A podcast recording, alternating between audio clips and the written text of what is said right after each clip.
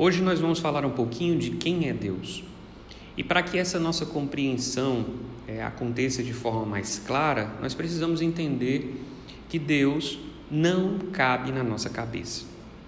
Eu gostaria de trazer aqui o exemplo é, da visão de Santo Agostinho, quando meditava e refletia sobre o mistério da Santíssima Trindade. Ele viu uma criança que ia no mar, pegava um balde d'água e jogava esse balde d'água dentro de um buraco na areia. E Santo Agostinho chegou para essa criança e perguntou o que, é que ela estava querendo fazer. E ela respondeu que estava querendo colocar o mar dentro do buraco. E ele disse para ela: Mas isso é impossível, o mar não cabe dentro do buraco. E a criança olhou para ele e disse: Da mesma forma, Deus, na Trindade, não cabe na sua cabeça. E aí, a partir da, dessa visão que Santo Agostinho teve, ele percebeu a grandiosidade do mistério da Trindade e o quanto nós somos incapazes de compreendê-la na sua totalidade. Isso pode nos desanimar na compreensão de Deus, mas não deveria, porque Deus, na sua infinita misericórdia, se revelou a nós. E nessa revelação, ele foi nos mostrando traços de como é Deus, de quem é Deus, de como Deus age. E é a partir dessa revelação que nós vamos nos aprofundar em cada uma das pessoas da Santíssima Trindade. Essa revelação em Jesus Cristo aconteceu no Novo Testamento, trazendo para o povo judeu uma novidade e para os cristãos, que Deus é trino, trindade. Deus é Pai, Filho e Espírito Santo. Nós poderíamos dizer que cada uma das pessoas da Santíssima Trindade tem um papel ou uma característica. Nós vamos aprofundar isso nas formações à frente.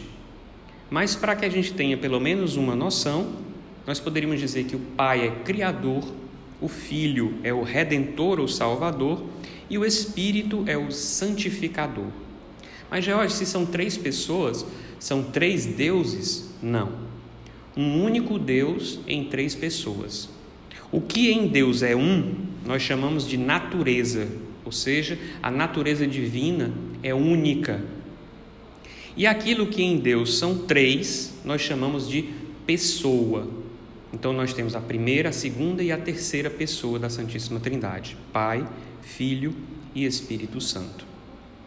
Para uma compreensão ainda melhor dessa realidade, lembrando que nós estamos tratando sempre a partir de comparações, Ricardo de São Vítor nos dá nos seus escritos uma uma ideia muito interessante que facilita a nossa compreensão.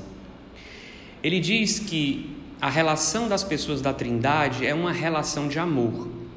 E para haver uma relação de amor é necessário três figuras.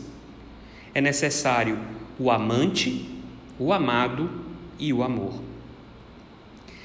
Comparando isso à Santíssima Trindade, nós temos o amante, que é o Pai. O Pai ama tanto o Filho que se entrega, que se derrama em amor para o Filho. E o filho recebe todo esse amor e responde a esse amor ao Pai, se entregando e se derramando inteiro de amor pelo Pai. E esse movimento de amor entre o Pai e o Filho, e entre o Filho e o Pai, também é uma pessoa, é o próprio amor. Então aí nós temos as três figuras da Santíssima Trindade: o Pai, o amante, o Filho, o amado, e o Espírito Santo, o amor entre o amante e o amado. Essa relação de amor também acontece dentro das nossas vidas. Nós gostaríamos de ser inseridos no mistério desse amor trinitário, assim como, como filhos, nós gostaríamos de ser inseridos no amor dos nossos pais. Quando nós temos uma família onde o pai e a mãe se amam profundamente, o desejo do filho é fazer parte desse amor assim como o nosso desejo é fazer parte da Santíssima Trindade. Assim, Deus colocou dentro de nós um desejo de sermos como deuses, ou seja, de estarmos tão unidos a Deus que nós estamos inseridos nesse mistério de amor. E assim é Deus para nós. A partir das próximas formações, nós vamos aprofundar cada uma das pessoas da Santíssima Trindade: o Pai, o Filho e o Espírito Santo. Tchau, tchau.